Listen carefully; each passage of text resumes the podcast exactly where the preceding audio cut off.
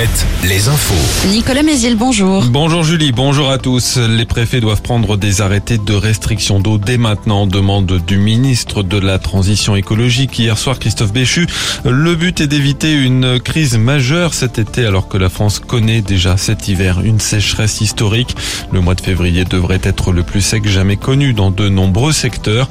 L'humidité des sols est sous la normale dans l'ensemble des départements français. À l'est d'Angers, une nouvelle importante saisie de drogue, 30 kilos de résine de cannabis et 19 000 euros en liquide interceptés à Mazémilon où un homme et une femme ont été interpellés mercredi dernier selon Ouest France et le Courrier de l'Ouest.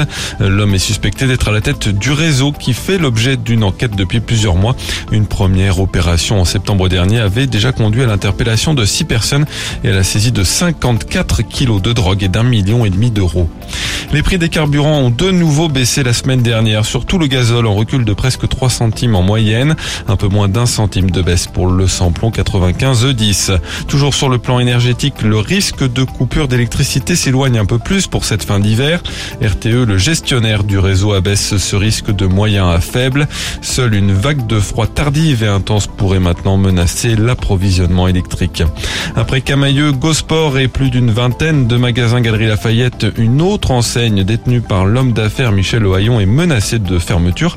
Gap France pourrait être placé en redressement judiciaire demain. C'est ce qu'a requis en tout cas le parquet du tribunal de commerce de Grenoble. Gap France, ce sont 20 magasins dans le pays, dont un à Angers.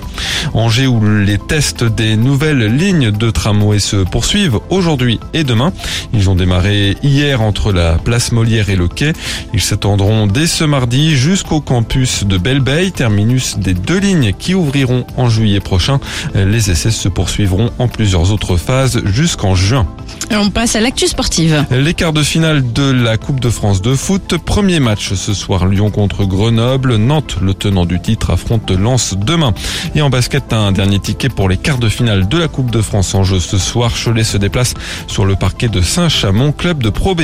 Le temps, on garde un ciel bien ensoleillé. Le vent de nord-est est toujours présent, mais moisson tenue. Il renforce tout de même l'impression de froid. Moins 3 degrés à La Roche-sur-Yon, ressenti moins 8. Moins 2 à Cholet, ressenti moins 6. Les maxi 6 à 8 degrés.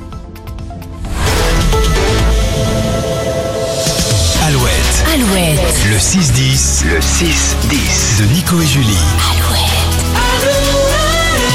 Allez, bon courage si vous partez travailler, si vous partez en